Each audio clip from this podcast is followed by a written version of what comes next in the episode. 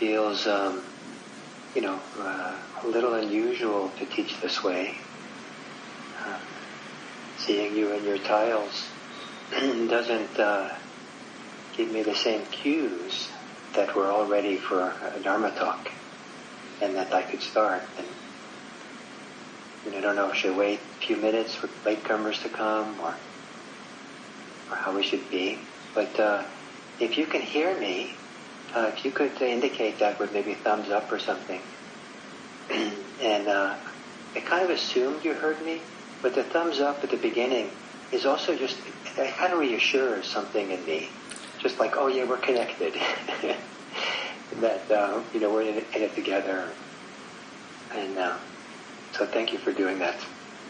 I'm, delight- I'm delighted in being here, being part of this, and, and delighted that uh, the image of many of you practicing in New Zealand, Australia, and different places have come together this way. It's really a delight, and I feel fortunate.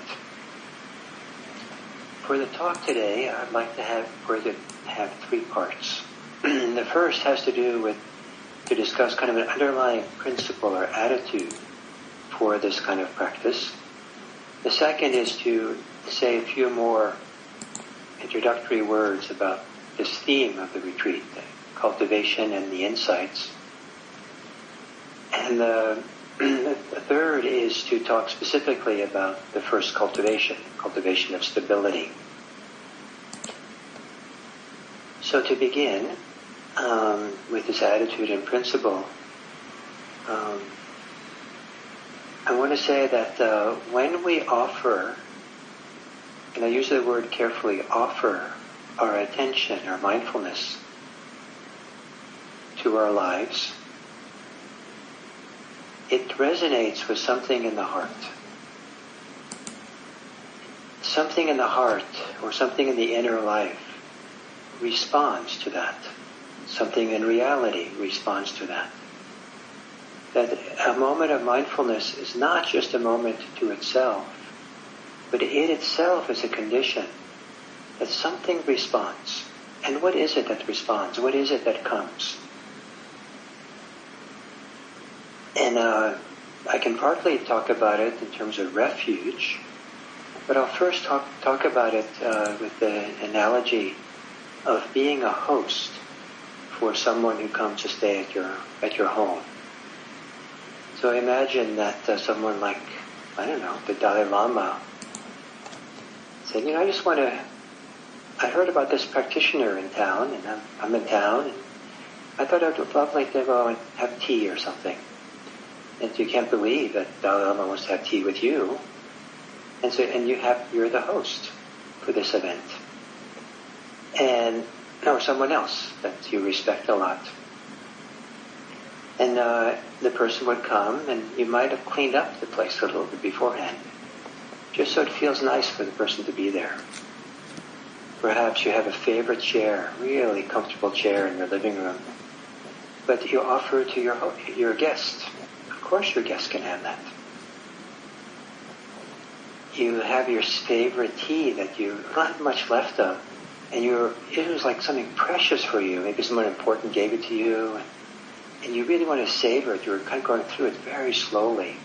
But there's like one teapot left and it's, you know, your guest. So of course you offer your, the guest your best tea that you have. And um, so there's an offering of respect that a host will give, an offering of care, of, of generosity that a host gives. Simultaneous to that, there is a kind of a surrender of oneself in that process. A kind of a giving up of being self-centered, like that's my chair, it's my tea, you know, who's this person coming here? And, you know, I'm just going to give him water. I'm sure he's a monk after all. And, you know, know, I have important use for this tea. It's my tea. You know, it probably wouldn't be how you were. You'd probably surrender parts of yourself that maybe you wouldn't for other people even. And, um, like say the Dalai Lama has no place to sleep that night, and you have like a one bedroom apartment and one little bed. Of course you can have it. I'll sleep on the living room floor, you know, what, you know whatever, for you. and uh, there's a surrender that goes on, this, this uh, reverence, this deference almost, that, uh, that um, you know, of course some people would do that. Uh, we see that sometimes in parents and how parents of newborn babies, they gave up so much of themselves in that process, the first months, the first year. Um, you know, it's almost as if they're, at least for me, I remember my first child, I was kind of happy and a certain kind of happiness that I was no longer part of the picture. Except, you know, like, like my, I wasn't important in a certain kind of way anymore. It was just like the, the baby, you know, and it didn't matter if I didn't get enough sleep. It didn't matter if I, you know, I don't know. Everyone saw me in my pajamas and I went to town without having showered for three days. You know, it, it all, it all didn't matter. Just, I had to take care of this kid and just give, just give yourself over. And it felt kind of freeing, this, this kind of abandonment of certain kind of self-concern that was kind of second nature to have. So refuge is something like this as well. Uh, in English, we talk about, or in Pali, we use the word gacchami, meaning I go for refuge. And so it is something you do. You bring your whole self. But practice involves what you do and what is done to you as a result. It isn't just about what you do. And, you know, the theme here is, you know, we offer the conditions and then something responds to those conditions. So we go for refuge. In, in Chinese and Japanese Buddhism, the character for refuge literally means returning home. So it's a very different feeling for it than going. I like the word it's actually walking in Pali, gacchami. But the, uh, the Chinese is uh, going for refuge is said, uh, returning to refuge. Returning to what's reliable, returning to what you can depend on is a literal meaning of these two characters as far as I can understand. In Japanese it's kiye. And, um, and that's a, kind of a wonderful, I, I'm inspired by this idea of a homecoming we go for refuge, we offer our reverence, our awe, our respect, our, our attention, our engagement with the Dharma. But we do it in such a way that it's a coming home to ourselves, to our hearts. And unless there's, you know, some challenges at home, uh, the, the, meta, the kind of, uh, I don't know what to call it, the ideal home, feeling at home, means it's a place where you can just be yourself. You know, you can just, you can surrender a certain kind of social self and trying to please people or apologize to people or, you know, all kinds of things that we do in our social life. But you're home, it's okay to walk around in your pajamas. It's okay not to have taken a shower. It's okay to, you know, just be this way, just yourself in this way. And um, there's a kind of surrender of so much of the usual self-concern and preoccupation in that act of kind of of refuge, of going for protection, going for inspiration in the Dharma. And so this is a quality of the mindfulness practice, of awareness practice, that uh, it's, um, it, you know, we take refuge in awareness it's a homecoming in awareness. And to take, and to really offer awareness, offer attention to something, really anything, but certainly to offer it to our, our set, our, our body, our breath, our feelings, even our thoughts, our mind, all of who we are, to bring that, to think of it as an offering you bring. You're the host for yourself. And you're offering something which is precious, which is being aware, being attentive. And something responds to that. Maybe metaphorically I like to say is the heart that resonates and responds. Something in the inner life, something in reality responds. And what is that? And one of the things is that uh, the heart loves the breathing room that is found when we're not self-concerned, self-preoccupied, self-attached. A certain kind of surrender of self-involvement, a certain kind. The kind of surrender of self-concern that leads to the greatest benefit for oneself. So it isn't you're going to be impoverished by this, but something beautiful responds to this breathing room when we're not claustrophobic and caught up in self-preoccupation, self-concern, and we're, or when we're too caught up in our ambitions or what we're trying to do, that we don't notice that in this practice we're also being done too. And if you're being done too, it's like uh, one way of saying it is that it isn't so much we both practice and we're being practiced. The practice does us. The practice begins working. Something inside responds to the practice that we do. But if we're too busy doing the practice and taking responsibility, like it's all up to me and I have to huff and puff and I have to keep trying and, you know, I have to, you know, keep letting go and it's just like, oh, this is a lot of work. I have to keep doing it. Then there's very little breathing room in the heart, the mind, the body for us to register and take in and experience the, the freedom that's there, a certain kind of spaciousness that's there when we offer our attention, offer ourselves attentively without, um, you know, while we do it, surrendering parts of ourselves. Not abandoning ourselves, but making room for some deeper part of ourselves to begin coming forth. So the um, so I'm in awe of this path of mindfulness. I've been doing it now for decades, and I think my level of awe, reverence of this practice just keeps growing because I see how effective it is in allowing something, something which is not me, that's, you could say is inside of me or part of me, but I don't identify it as the usual place of me, myself, and I. Where karma, where dharma, where the marga, the path, all these can emerge and, and, uh, and I feel like I'm kind of uh, being carried by it or moved by it or, or, um, uh, animated by it even. It's that kind of deep and intimate. So what I'm saying might not be easy to know or understand or experience. But the principle is we have to do something. And we have to allow for something to be done to us. If we only do without the allowing, we don't get the full benefits of this. We don't make room for this deeper process to occur. If you only settle back and allow, then, as Ajahn Sumedho said, um, if you just sit, if it was only about just sitting and doing nothing else, then chickens would be enlightened.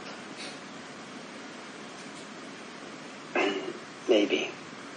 I don't know how, how much I want to push the metaphor, but you know, if you're too complacent and just expect magic to happen, if you just settle back and let something happen, it doesn't quite work either. You have, it's just a combination of something you offer, and but at the same time is making room for something deeper to happen.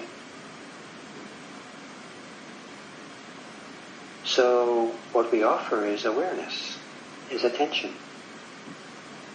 It's very simple awareness, very simple attention to what's happening in the present moment as it's happening. Without really much retrospective thinking about it. There's no need to really spend much time reviewing just what happened. If you have a, a thought arises and it's the most beautiful thought a human being's ever had or the most horrible person's ever had, you don't have to linger with it and say, oh, look, I'm a saint. Oh, no, I'm a awful.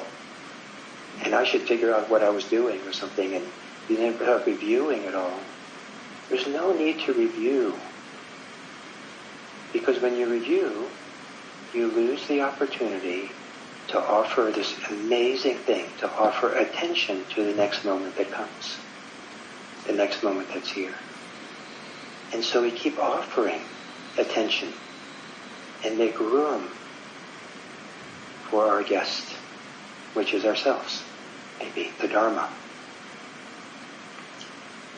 So then the theme builds on this idea that uh, by saying that um, what we're doing is not what we're doing in a sense is laying down conditions that the Dharma, our inner life, responds to. We're not responsible for the actions that cause the practice to go deeper or fuller.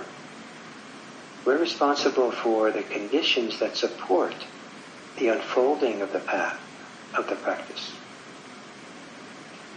And so the practice involves cultivating good conditions so that at some point the conditions come together in just the right way that insights begin appearing.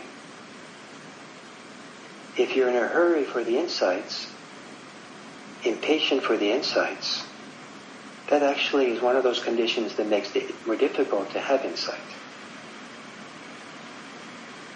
If you're trying to use your mind to logically analyze, figure out, search for, look for where those insights are hidden, that's not a good condition for allowing the insights room to appear.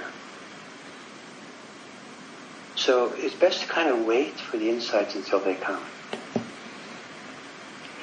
But that's a little bit hard to appreciate the way it sometimes the, these three insights are taught, where people assume that they're supposed to believe them or act as if this is true and align themselves with them in some way.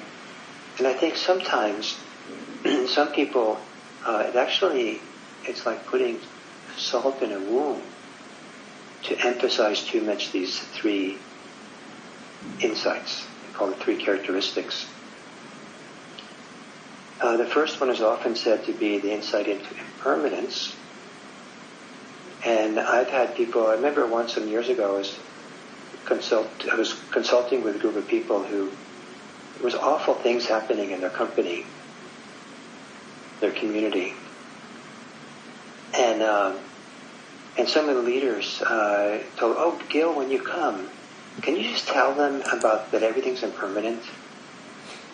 It was supposed to kind of like, if I convinced them that everything was impermanent, they just kind of like, "Okay, well, it's impermanent here too," and so just things are changing, and I just have to, you know, manage with the impermanence. And uh, I thought it was awful that they were using this Buddhist teaching on impermanence as something to, you know, try to pacify people who were deeply hurt by the changes that were happening. So, and I, I know that uh, there are people who grow up in war zones. They move a lot, maybe from country to country. They don't have a stable home. They don't have any sense of permanence. Everything's always changing and moving.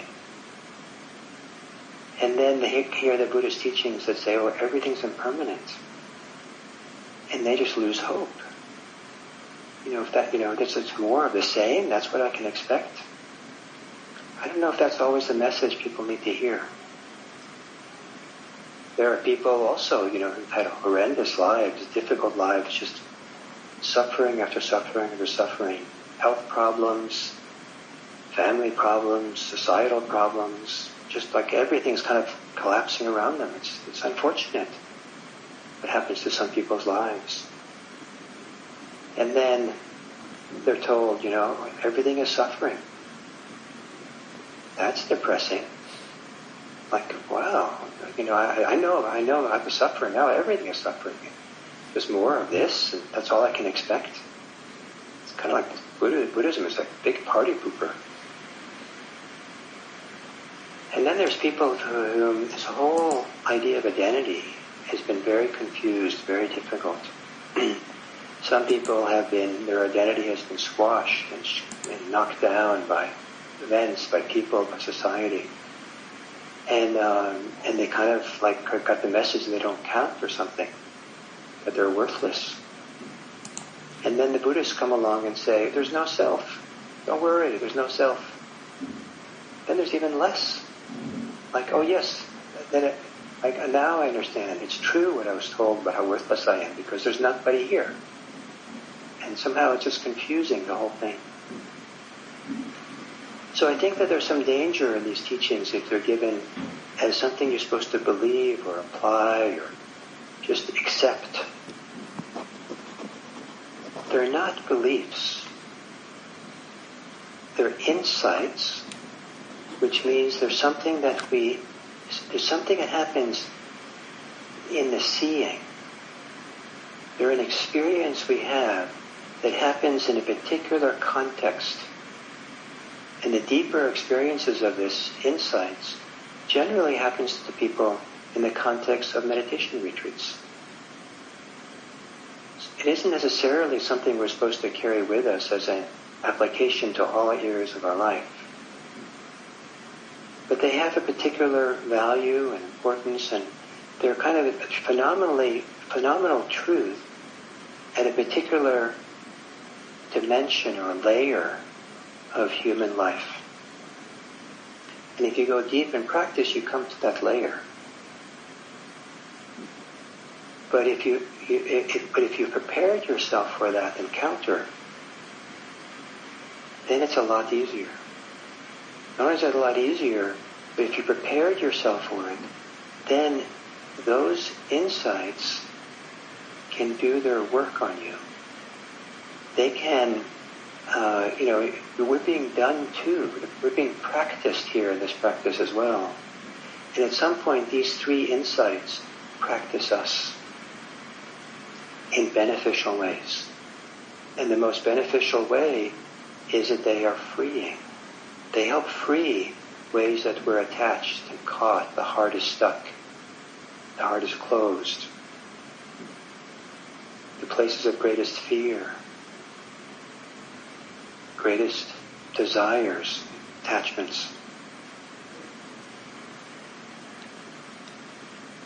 So we prepare ourselves with what we cultivate. And that creates a whole different context for the insights. When we feel very stable, secure, coming home to some kind of place of steadiness within, we feel like grounded and steady and present, upright then seeing the, the radical impermanent nature of experience is felt very differently if we don't have that stability. Maybe it's a paradox. That You have to have some degree of permanence, of steadiness, to really encounter impermanence. We cultivate well-being in whatever way we can, degree of happiness and joy, delight, gladness, contentment. So that when we do encounter suffering in this world of ours, both in the external world but also in this inside level, we're prepared for it. It's a whole different way to experience suffering when we have a lot of happiness hold it. Some of the most dramatic ways in which I experienced the insight into suffering uh, through retreat practice happened paradoxically, seemingly, at a time when I had tremendous joy. I was blown away by the degree to which I had this encounter, this insight into suffering. It was like a, kind of mind blowing to see the to see the pervasiveness of it. But I wasn't disturbed by it. I wasn't distressed or depressed by it because it was, it was that insight was being held in all this strong sense of well-being that was palpable, that was strong, that was it was holding it. It was there to a ballast that allowed me to see it without being crushed by it. And then um, developing some kind of real confidence in the practice and your ability to be show up and be present for things, to have confidence in your own capacities for meeting difficulties in life, to develop a lot of confidence and some kind of strength and a sense of certain kind of efficacy. So that when we have insight into uh, what is not self, it's a you know it's not like we, we have nowhere to land or nowhere to support or nowhere nothing that kind of holds us in that experience. There's something there that allows the experience to pass through us without us uh, crumbling in the you know in the experience. So we cultivate stability, well-being, and confidence. And I use those three terms as big umbrella terms for all variety of other things that are related. So it's, you know, it has, it's uh, not just those three things. So then today I want to talk a little bit about the first cultivation, that of stability. It includes things like concentration, developing samadhi. Samadhi is a stable, continuous attention to the flow of the present moment. It includes things like being grounded, really being, really being here, present. It involves a, uh, a, uh, developing a thread of mindfulness that runs through our days. It runs through our experience. And I like the, the idea of a thread because when you sew, you dip in with a needle and up, out, and in and out. So it isn't necessarily that the oh, mindfulness is absolutely continuous, but if you dip in to be aware, maybe you come out for a moment, you come back in, but it's a thread that goes through the day. And there's a constant thread, like on retreat, and we're trying to stay close to that thread. Just wherever we are, whatever we're doing, we try to come back to being aware. Be aware to this. Be present for this. Be aware here. And all the different things that can happen through the day, all the variety of things we're doing, people are practicing at home, maybe you're cooking, maybe you're cleaning, maybe you're showering, maybe you're using the toilet, maybe you're taking a walk around the neighborhood for a break, taking a nap, maybe you're going to sleep, maybe you're meditating, maybe you're doing walking meditation, all the different things you're doing. It's very, it can be varied. But what's not varied is that thread that you take through all of it. You're sewing it all with mindfulness, dipping in and being present, dipping in and being present, just keeping that thread going, that continuity. At first, it might not be easy. But the more you let go of your thinking and dip into mindfulness, offer the mindfulness again, something changes inside. And one of the things that changes is that incrementally, imperceptibly perhaps, every time you let go of your thoughts and come back to your breathing, come back to your steps as you walk, less mental fuel is is feeding our distracted mind, our thinking mind. And that mental fuel is feeding mindfulness.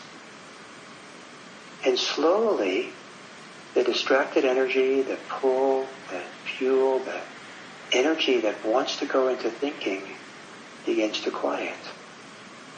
It's not automatic. You can't just turn off your thinking just like that, which some meditators expect and they're upset because they're thinking. But rather, the conditions that supports the thinking mind getting quiet is to let go of your thoughts, calm your thinking down a bit, and and return to the breathing. Return to the breathing over and over again. And drop by drop, something will begin shifting. And the energy for thinking will start to decrease, and the energy for being atten- attentive will become stronger. So that's why this kind of this thread of mindfulness of coming back and being present. And one of the places is the thread of uh, being with the breathing. Breathing is always going on for us. And to keep coming back to the breath, you get the benefit of both the continuity of breathing and the continuity of the mindfulness. So offering our breathing, our intention. And then the attention is not being offered to distracted thoughts. The other thing that helps with this is that if there's a lot of thinking, um, chances are that there's a physical feelings of contraction or tension or pressure, tightness somewhere in your body that's associated with that strong thinking. If you let go of your thoughts, but that pressure to think is still there, you probably just keep produ- you know, producing more thoughts. But if you can relax the pressure, relax the contraction, the tightness, what I call the thinking muscle, then uh, the uh, the uh, the pressure to think decreases. So both to let go of your thoughts, come back to your breathing. But if the thoughts are strong, see if you can see if there's some part of the thinking mind that you can relax. You can calm down. And maybe the thoughts don't stop that way, but they qualitatively, qualitative, qualitatively the energy of thinking begins to shift and change in such a way that just coming back to your breathing over and over again begins to have this desired effect of calming the mind down more and more, and you find yourself more and more present um, for the breathing. And that, that starts building the concentration, the samadhi, the continuity of attention in the present moment. But sometimes we don't feel the benefits of samadhi and concentration. So what does stability look like then? One of, one of the ways of becoming stable is um, coming home, like this refuge thing. Just coming back to your direct, immediate aliveness, direct immediacy of just being here in a body, present in this body. Can you, even if your body feels restless or tense, is there some way that you could ground yourself in the body, stabilize yourself in the body? In a, in a, in a, in a, in a, in a healthy way, let the body become still, quiet. And trust your body, settle into the body. No matter what happens, for example, if you're sitting meditating, meditating upright, it's a powerful thing to sit in meditation and not move. In ordinary life, many of us will move mindlessly without thinking. Like I'm sitting here now and I have an itch on my forehead. Like if I'm just like out and about in the world, I probably would have gone like this, you know. Just, I wouldn't even hardly notice I did it.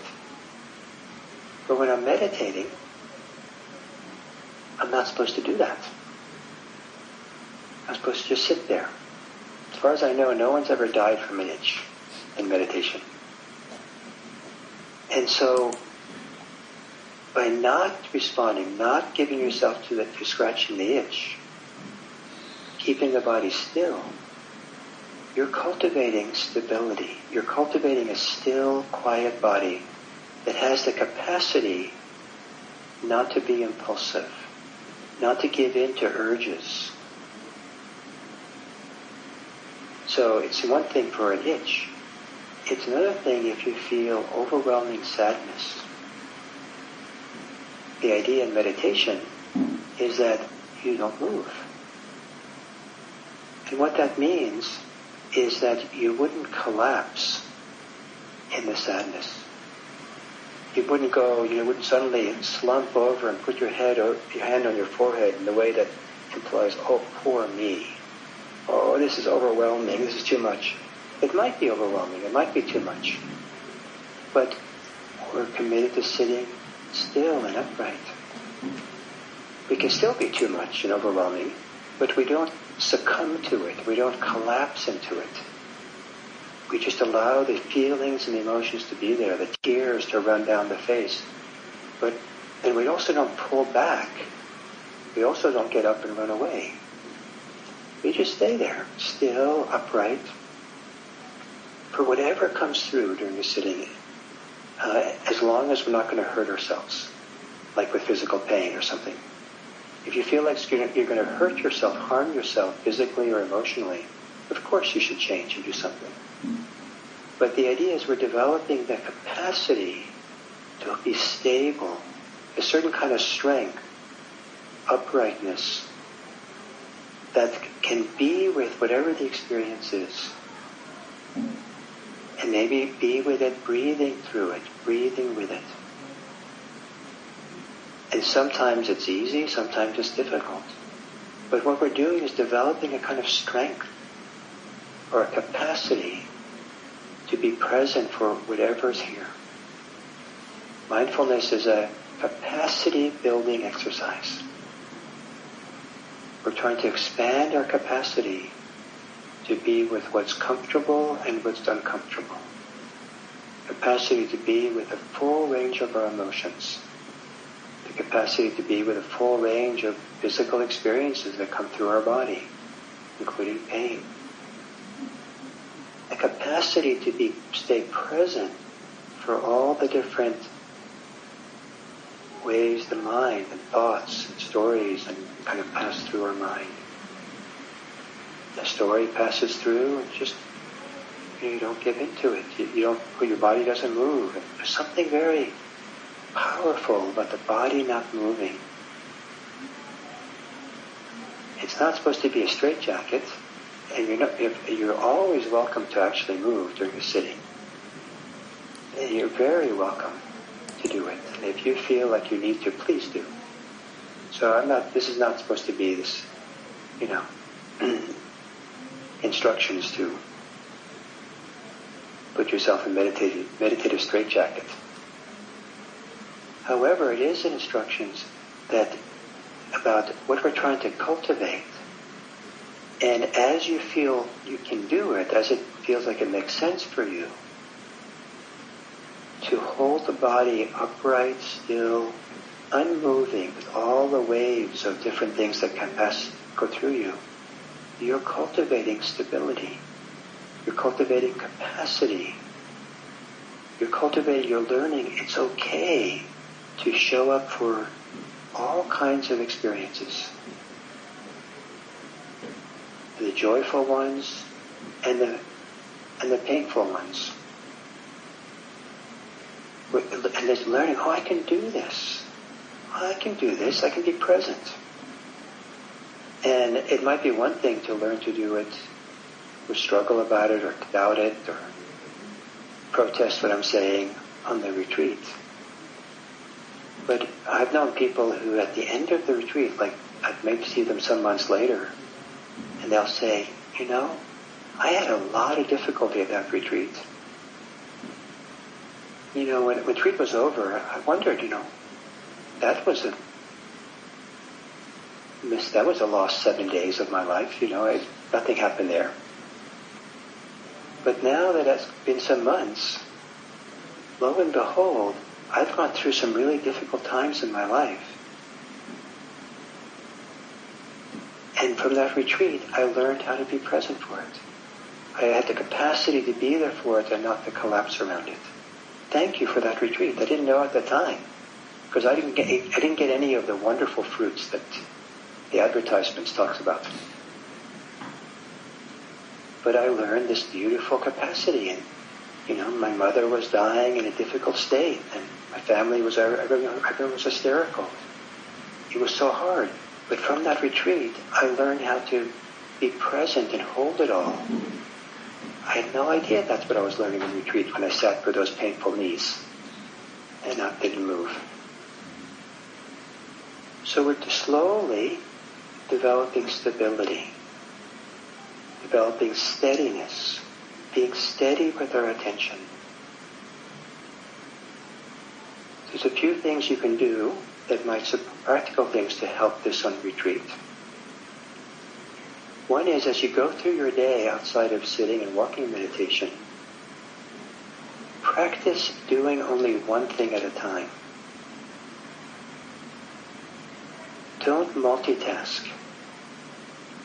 Just do, and, and when you do one thing, do that one thing and see it through to the end within reason. So for example, if, um, if uh, you decide to go to the kitchen to start cooking breakfast, or say lunch maybe, start cooking lunch, and then you notice that the mail carrier just dropped off mail for you while you're walking to the kitchen. Don't go check the mail. You, what you, the one thing you're doing is walking to the kitchen. That's what you're committed to.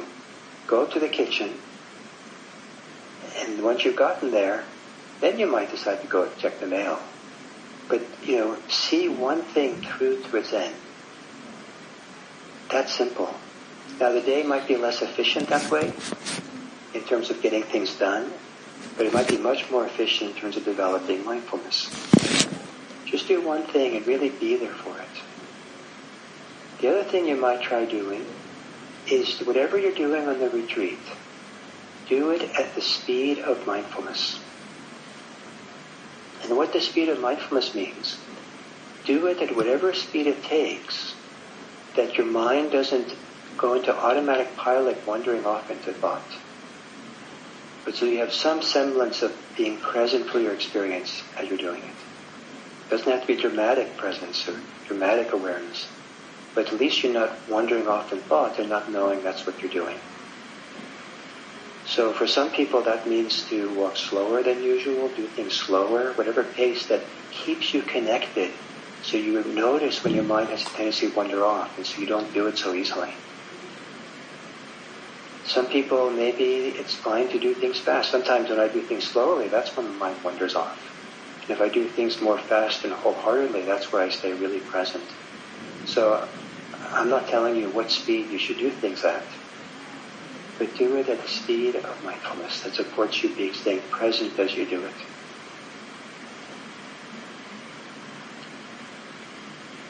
And all along, as you do all this,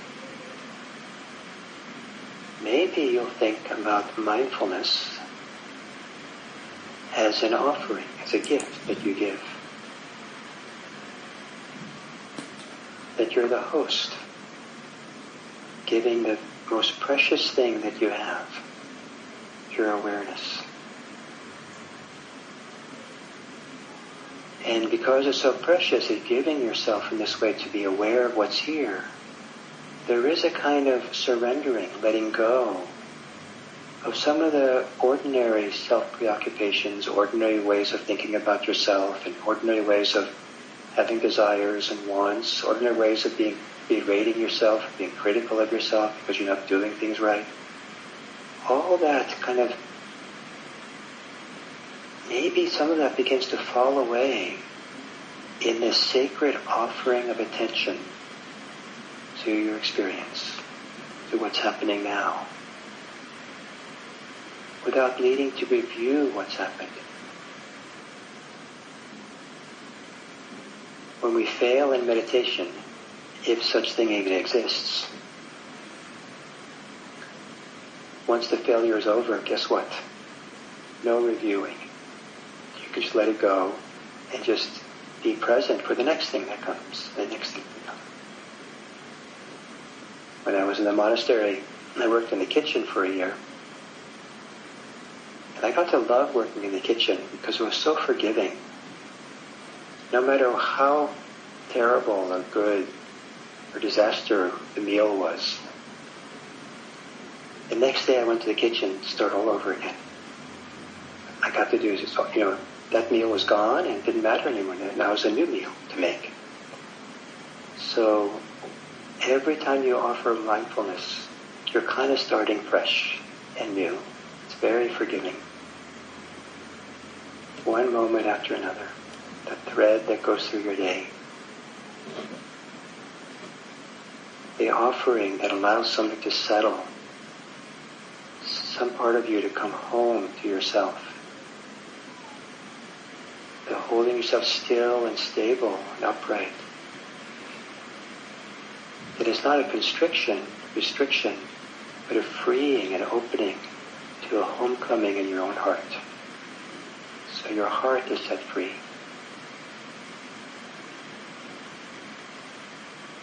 So I hope that for the rest of the day that this idea of cultivating stability, creating the conditions for it, would be helpful for you. And I I always have one more thing. And that is that one of the ways to also to cultivate stability in practice is to come to realize it's probably there more often than you know. Rather than making stability, sometimes what's more useful is to quiet down enough to notice where the stability already is for you and build on that.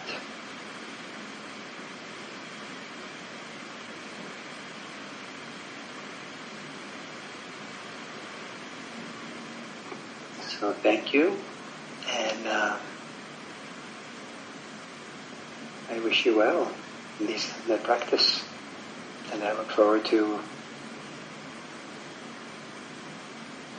tomorrow. I guess tomorrow I, I'll start meeting some of you, and uh, I'm looking forward to it very much. Thank you.